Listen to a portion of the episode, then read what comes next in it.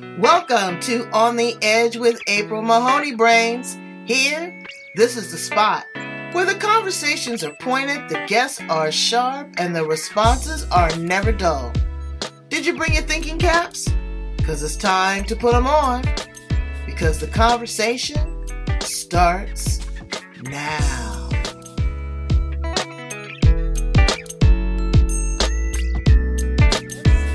I got my certification, and now I'm trying to launch my business. Well, Brains, let me tell you what she's going to do right here on the edge. We have D'Vorah Elias. And as she just explained, she was doing this type of work as a life coach, but now she's really, you know, going to do the deep dive. She's helping professional women with anxiety and panic. I raised my hand. I had an anxiety attack about two weeks ago. I thought I was coming up out the ground. I had Yeah. never had a panic attack before. And people live with this condition every single day. I don't know how they do it. It make you want to shoot yourself in the big toe. Yeah, it's, it's it's pretty awful because usually when you're going through that, you think that you're having a heart attack. My first panic attack happened uh, in the bathroom when I was a kid, and I thought I was going to die. Well, I'm I'm thinking beyond just you know a, a, a mild panic attack. I mean, I was you know nervous. I was screaming. Yeah. Uh, my heart was racing. It was Yeah. uncontrollable, and I kept talking to myself. I said, "Who the hell is? Excuse me. Who the hell is this person?" I did Yeah. not know. I had never experienced any. Well, somebody took me there. You know, my alcoholic brother. Oh And uh, oh my God, and it was awful. And see, he's a narcissist. Bless his Yeah. heart. But I have to stay away from him because he will cause me to, to really do something ugly. And Oh. you know, people go back and forth. Uh, they anything can set them off. They say that it's a mental health issue. What is anxiety? Anxiety and an anxiety attack is essentially the fight or flight response on steroids. Mm, And most people say that it just comes out of nowhere. But in reality, there are clues and there are um, warning signs that it's ha- going to happen. So when you start to feel an anxiety attack, you'll usually start to notice that your breath increases, your breathing increases, you start to sweat, you start to feel very nervous, as you said. And if you can't uh, do something to manage that, it will ramp up and turn into a full blown anxiety attack. Well, and again, people say that they can't breathe. Uh, Yeah. But sometimes it happens. I noticed it happened to my niece when we got on the airplane. Yep. We had to give her a paper bag to breathe into. She just could not take it. She just started getting really, really nervous and anxious. Yeah. Um, what brings on panic attacks? I mean, is there again? Is this a mental health challenge? Is this a chemical imbalance? I, I, I don't really don't know how to explain it. Well, a panic attack happens, it's centered in a very small organ in your brain called the amygdala. And the fight or flight response is actually a very helpful response for people. And it's a leftover from when we lived in caves and people would go out, they would come upon a predator, and the fight or flight response would go zing, you got to get out of here. So, what happens is your brain sends your blood to your extremities that and that prepares your uh, legs and your arms to move quickly um, it happens instantaneously and the thing about it is that you cannot stop it you cannot control it but what you can do is learn how to manage it It's So kind of like a, it's kind of like a hot flash. yeah it is it is because Wow. because it's it's it's a it's your your neurons are firing and your hormones are firing and um, it all happens um, instantaneously so what i teach people is how to learn the the signals that say there's something that you need to be afraid of and you're going to start to feel panicky and then i teach them uh, breathing techniques to use uh, to help to uh, decrease the sensation, mm-hmm. right? Mm-hmm. mm-hmm. Um, and I do that by teaching them mindfulness as the first step, uh, because mindfulness is a very um, important part of what I teach. It helps you when you're practicing mindfulness. It helps you connect your physical feelings in your body with your emotions. So, for example, if you are practicing mindfulness and you start to feel um, nervous, mm-hmm. you you will be able to uh, perhaps recognize what the trigger is. Right. So, so, you said your brother, so he may be a trigger for you. Girl, now, is he a trigger? He's the shotgun. yeah. He's the whole ball of wax. He's the whole ball of wax. And what happens is that um, a lot of times when people go through pain, uh, or from what I hear and understand, or my own experience, is that it's premeditated almost. You know, like when I even think that he might call, or I may see his name on my phone, you know, I just automatically go into this again fight, uh, flight, or fight. Yeah. It automatically so sets you off. So what I have to do is I really have to learn to again be more mindful and reframe it and say to myself, this is not what it is. You don't know. He might be in a good mood. This might be, you know, a breakthrough. This could be a positive experience. Don't always look at it in the negative. Yeah, so I teach people a breathing technique called box breathing. Mm. And hmm. that's actually a breathing technique that they teach to Navy SEALs to help them with stress. So, what I tell people is to practice the breathing technique, um, go into a dark room, uh, semi dark, where you know you're not going to be interrupted, and practice the breathing technique for five to 10 minutes at a time, twice a day. And the reason I tell them to do that is because I want that to be ingrained in their muscle memory so that when they start to feel panicking, they can automatically call that breathing technique up to help them dial it back down. Can you share that breathing technique with us? Yeah, what you do is you you imagine in your mind's eye a square. Start in the bottom left and you breathe in for 4 counts. Move your eye up to the left upper left corner, out for 4. Breathe in. Move your eye to the right. Out for four. Breathe in. Move your eye to the bottom right. Breathe in. Move your eye to the bottom left. Breathe out. It becomes very monotonous people often get very bored. Um, but the idea behind it is to, as I said, ingrain it into your muscle memory so that when you start to feel panicking occurring, you can automatically call that breathing technique up and go through it. And it will, after you go through a number of repetitions of it, it you will notice your heart rate will start to decrease, your uh, breathing will slow, and it's very effective. I believe that because the breath is the very first gift that our Creator gave us. Yes, that's it right. breathe life into us, and again, without the breath, you will not uh, exist. No, that's correct. There are other there are other techniques that you can do. One is called a five, four, three, two, one grounding technique. Yes. Do you know that one? Yeah, someone gave me that. Uh, uh, uh, Sugar Ray Leonard's son gave that to me. You know that that really helped. Also, emotional freedom technique. I'm a tapper. Okay, yep, that can help a lot. Yes, I'm not very familiar with that, but I do know about it. It's, it's that- really cool. It's really cool. My husband said, "Why are you?" When he when I first started doing, it, he said, "Why are you beating on your chest like Tarzan?" I said, "So I don't go ape."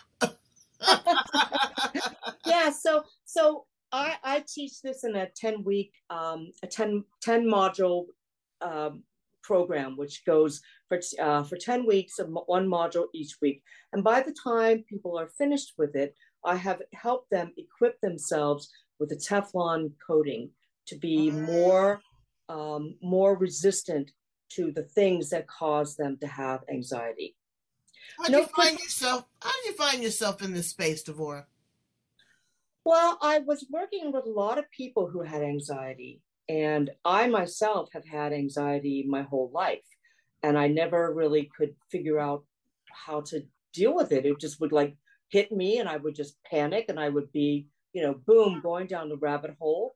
And and it, when I would finally come back, it would just be like I would be like a dish rag. So I took a course in something called dialectical behavioral therapy, and that course is founded on mindfulness Hmm. and and meditation. So as I was going through the program, I started to uh, practice mindfulness. I started to meditate every day, and what I discovered over time was that it really helped decrease my anxiety. Uh, so when I was working with these other people, I started to sort of teach them this program based on mindfulness, based on self love, self care, self validation, self uh, compassion, and all these other different techniques so that they are less, they are much more resistant to being in a situation where somebody's criticizing them and they automatically go, Oh my God, I'm such an awful person. Why did I say that? Why did I do that? Why can't I ever do anything right? And boom, their anxiety's fired. Right, right, right. So that's you know that's crazy. Does this technique also work with children? Because now I've never in my life seen so many children diagnosed with anxiety, uh, you know, or different type of learning disabilities, ADHD, where they can't stay still, they can't focus. But in some schools, as- I've shared before, is that they are teaching them mindfulness. They're teaching them how to meditate.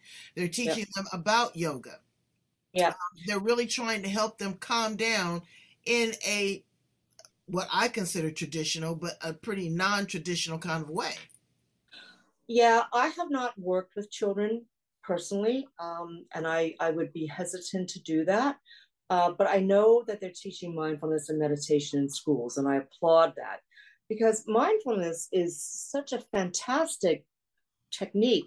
And basically, what it means is being present in your in your life. Mm-hmm. Most of us would get up in the morning, we have our shower, we have our breakfast, we get dressed, we drive to work, we get there, we work, work, work, come home, and then we rinse and repeat the same thing every day. Have you ever been in your car driving somewhere and you get there and you don't know how you got there? Girl, about an hour ago.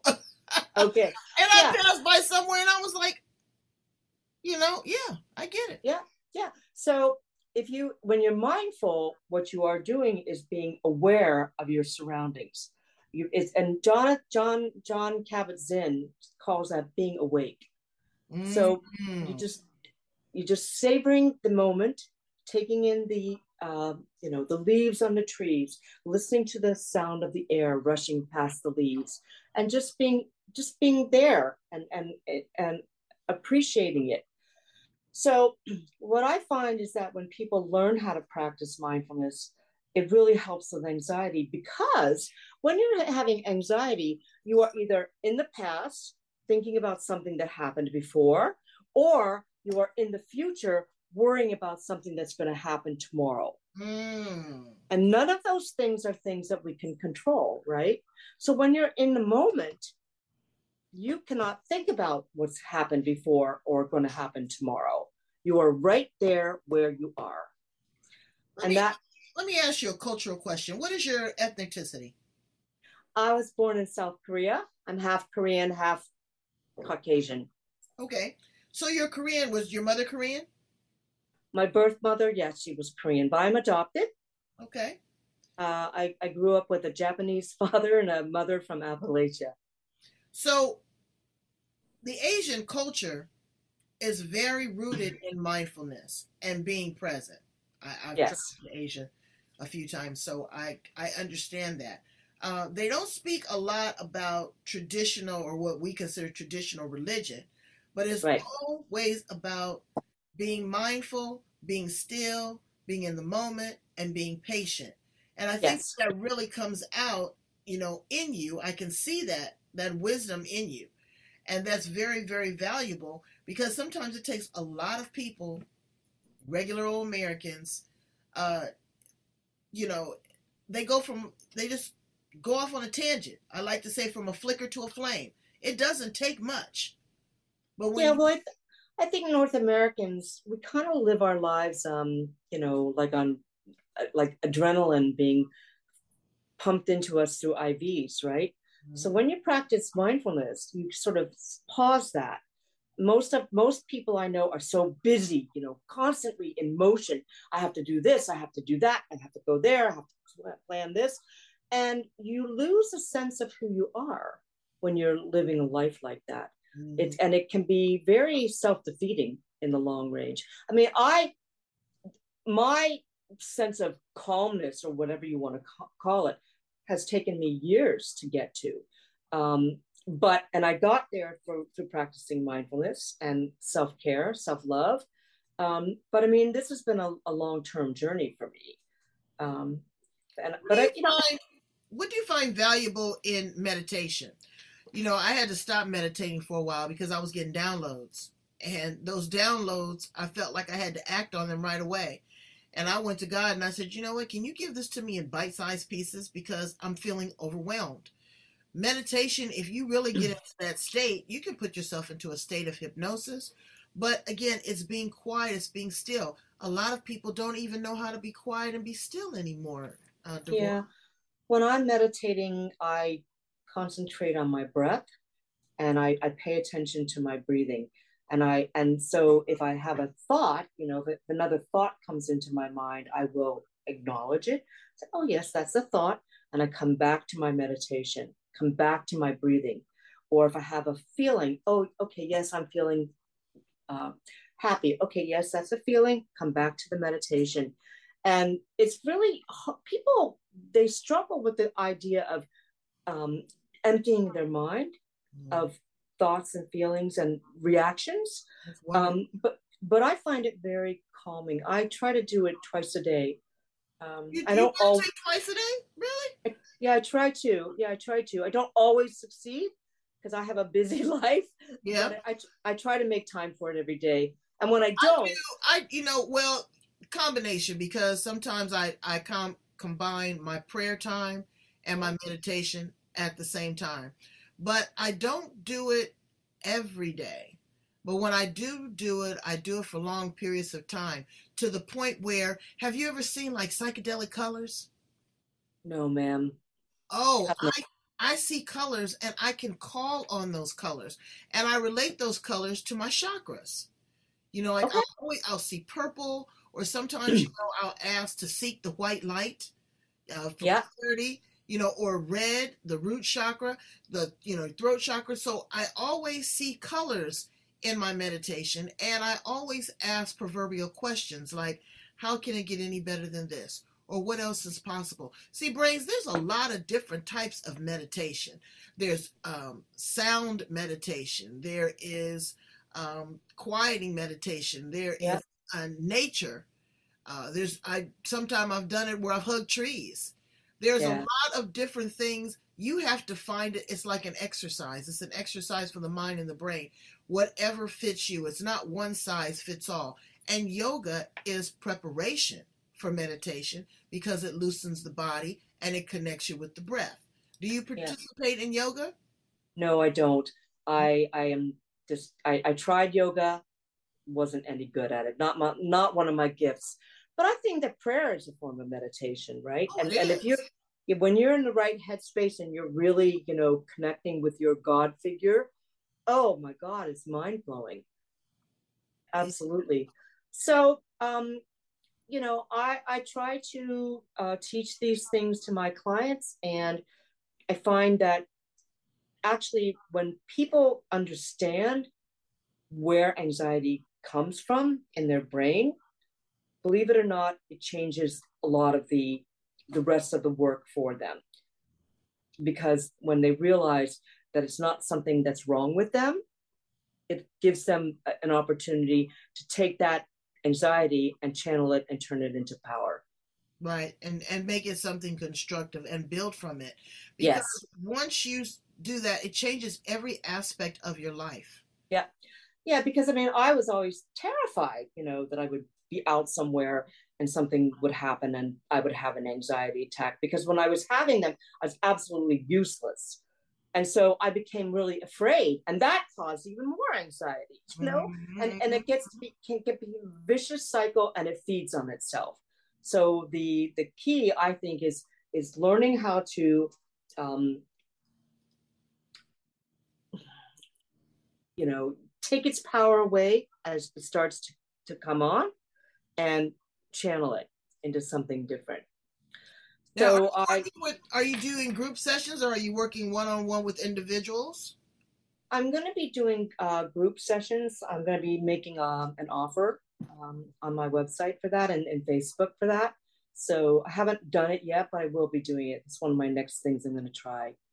You know, I think groups are great because each one teaches one and you feed off of one another and then you have yeah. a support system as well. Yeah yeah yeah. Uh, because you'll say oh well you know you've been through this. Well what was your experience? And you know how did you get over it? How you know how did it impact you? So groups are very very powerful. A lot of times people need that one-on-one because again their anxiety level may be crowds. Yeah i have right. anxiety around crowds. I don't like crowds. I've been trampled three times in a crowd. oh, crowd. dear. Three yeah, times. I don't. I don't like being in crowds either, and since COVID and everything, I really don't like being around crowds. but um, yeah, my anxiety was always, you know, like performance anxiety. When I would have to give a talk or something like that, I would get so nervous and so uh, overwhelmed that I would just almost pass out. That's so, odd because you were in the you were in was a theater production. Yeah. Was it? Yeah. So tell us a little bit about that. Oh, it was mostly just, you know, all, only amateur theater. Um, I had oh, a dream. That's, that's where the the the uh, the creativity sparks. Yeah, yeah. I had a dream to, you know, go to New York and get on Broadway and everything, but I finally realized that I not only did I not have the talent to do that, I also didn't have the internal fortitude. You know, I would not be able to handle the constant rejection and constant trying to prove myself over and over and over again. Because when you're in the theater, you're only as good as your last job. So right. I, I abandoned that idea, and I, you know, I, I did get a, a, a diploma from um, a college in Toronto in technical theater production. I trained to be a professional stage manager, but um, yeah, I never, I never actually worked in my field because my husband got sick and then he died, and uh, was just you know one thing after another. So uh, but I have that credential. Are you living in Canada now? Yes, I do. I live in London, Ontario. What do you What do you think about Canada? Do you like I love it? Canada. Love I Canada. Do. Love it. I have been here for 45 years. Um, I will never return to the United States because there's too much gun violence and too many crazy politicos. so I'm here. This is my country and I love it here. I love it there too, but the taxes there, you know, taxation everywhere. You, yeah. you give up one for the other. Now, is it cold there in London, Ontario? Not right now, but it will. It will be getting cold. Like we'll get a. They're projecting a lot of snow this winter, mm. which of course I'm happy about. Oh, I love the snow. Not. well, I see you have a little dog. Does your dog like the snow? Oh, he loves the snow. Yeah. Yeah. Yeah. And my, my dog is a Tibetan Terrier. And Tibet is actually where mindfulness comes from. Mm-hmm. It was it's practiced by the Tibetan monks. So well, there is a uh, temple not too far from my house, and as a cultural experience, I went and I just kind of sat in the back and I watched him, and it was so odd to be acknowledged in silence. Mm-hmm. And so now my goal is to go, probably not, well, the end of the year, uh, to go to a silent retreat. My girlfriend went. She said for five days, she didn't talk. And I said, Well, how was that? She said it was unbelievable. It raised your heightened sense of awareness. You were able to use your other senses, yep. sight, you know your your hearing was magnified your touch your taste everything but running that cotton picking mouth So Yeah. I want to try that. Is that something that you might be willing to try one day? I would, yes, I would do something like that. I know someone who did that, and he said it was the most remarkable, profound experience he had ever had. Mm-hmm. Um, I I used to talk all the time, constantly, and as I've been on my journey, I have uh, learned to sit in silence and not have to fill up the the silence with Right, idle talk. right. and that's that's been a great big huge change for me. And um, i like it you know? But- it's a huge gift because we overtalk just like we overthink. And we can talk ourselves into a situation just by running our mouth instead Yeah, but- actually listening I think yeah, I think that most people though, when they're having anxiety, it's their thoughts, right? And they don't know how to stop the the thought machine, and it just kind of keeps going on, and it, it drags them off into this vortex, right? And um, oh, I almost fell off my chair. oh Um, that's okay Yeah. So, you know, that's one of the things that I also try to teach, you know, is how to calm your thoughts and how to, you know, kind of disengage your thoughts from your from your feelings because it does become a vicious cycle. yeah it does and it will crush you Yep. so let's, let's ask some fun things about you how about that D'Vorah? Okay. what's one of your hobbies Oh, I think. Well, I collect. Um, they're gonna laugh at me. I collect uh, kiddush cups. They're like the wine goblets that Jewish people use on Friday nights. oh okay I have about twenty five of them. Wow Um, yeah, I I I like to take pictures. I, I take pictures of dogs, and I have probably I don't know two hundred pictures of dogs in my iPhone. Um, Oh, maybe make a coffee table book I might someday. I might because when I'm out and I meet a dog, I always want to take his picture. My other hobbies, uh, I like to sing. Not too good at it anymore, but I like to sing. Well, if you study theater, I'm sure that you have a lot of theatrical talent. Have you ever thought about writing a script or writing a play? I have written four plays. Wow. I had one one produced. Um, trying to get a stage reading organized in my other one that I wrote with my husband, and not having much success. I'm actually been trying to find uh, someone who'd be willing to collaborate with me on that po- uh, project. I haven't had much. I, well, I haven't really uh, looked very hard because I don't really know where to start. But I am going to try to find somebody. Well, you can start right there in Facebook. I'm sure you got a thousand people uh, and other people that you know in the theater community. People fail to grab the low hanging fruit that's Yeah. right there in front of them.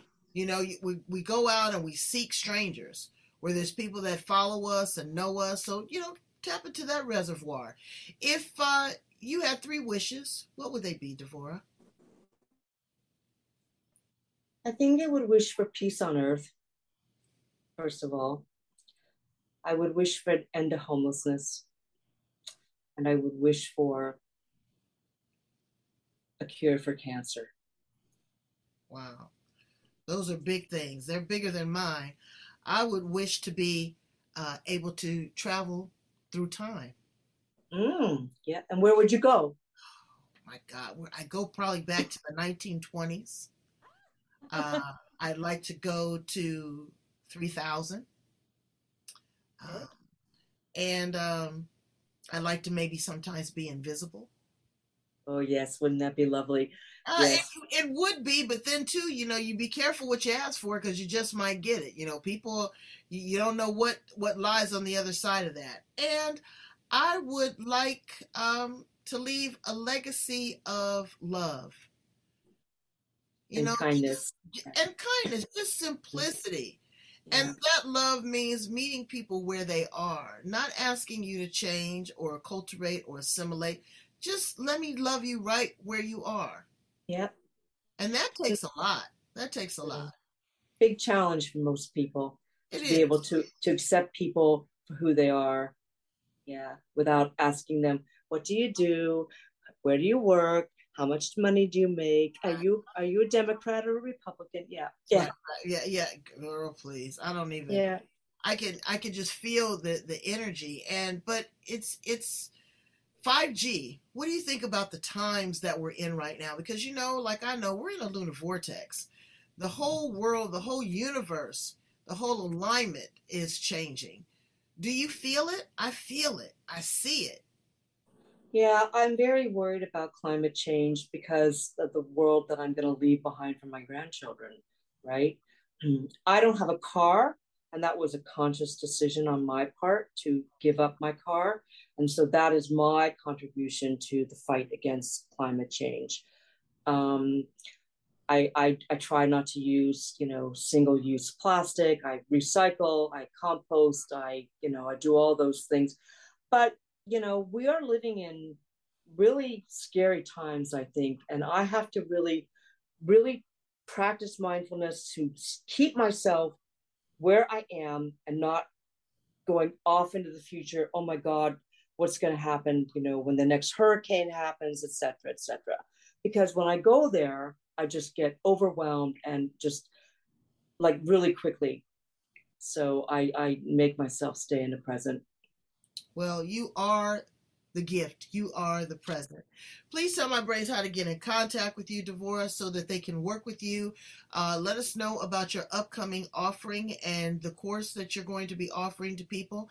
I want people to tune in. I'm going to try to make some time to check in with my mindfulness because uh, you can always learn something. You don't know what you don't know. Two, three.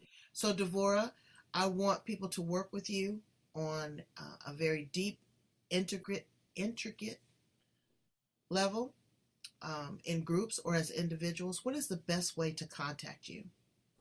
By email, uh, H E L L O at W O M A N S U P E R P O W E R S dot com.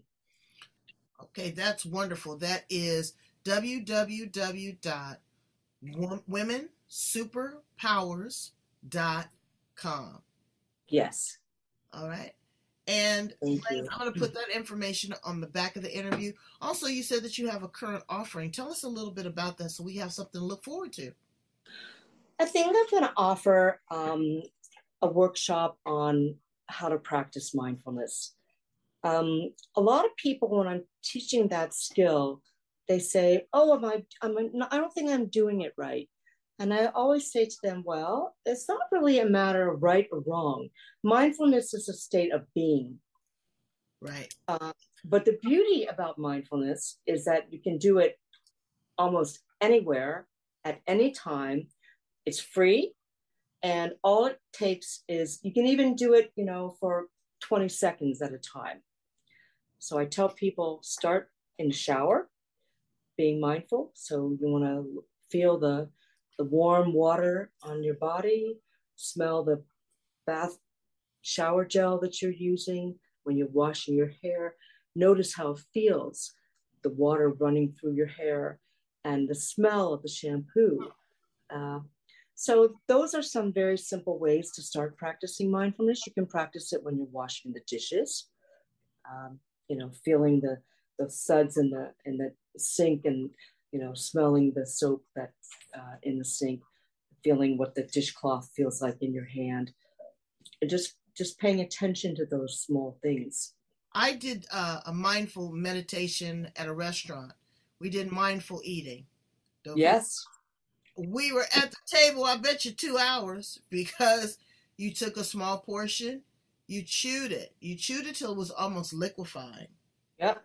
You allowed it to lay on the palate. You tasted every fragrance, uh, you know, that was permeating from every spice. You put mm-hmm. your fork down. You enjoyed the conversation with the person. If we did this, number one, you probably lose some weight. Uh, yep. Because food and cooking is a meditation. We are what we eat. It's very spiritual. So yeah. starting with that, and I like how you say, you know, when you take a shower, just enjoy the water. Don't just try to get in there and get out. Just enjoy the water. I love a bath. I'm still a yeah yeah. I love to get in there with some Epsom salt and just sit there and think about nothing or put on mm-hmm. some music. Um, it's wonderful. So you have given us some very very thought provoking, grounding, powerful tools to take away with uh, in this interview. And I thank you so much for your time. We will definitely check you out. I'm going to put your information in the back. Once your programs are up and running, please let me know so that I can share that. Brains, I need you to go in, like, love, and share right here. You see that? Move my finger so you know what to do. Like, love, share, and subscribe. I go all over the world to bring you the best and the brightest, and I did not stop short right here. Thank you so much, D'Vorah. You are the best. Thank you, April. All right, Brace, get yourself together. oh, thank you so much. I, I, I so appreciate the opportunity.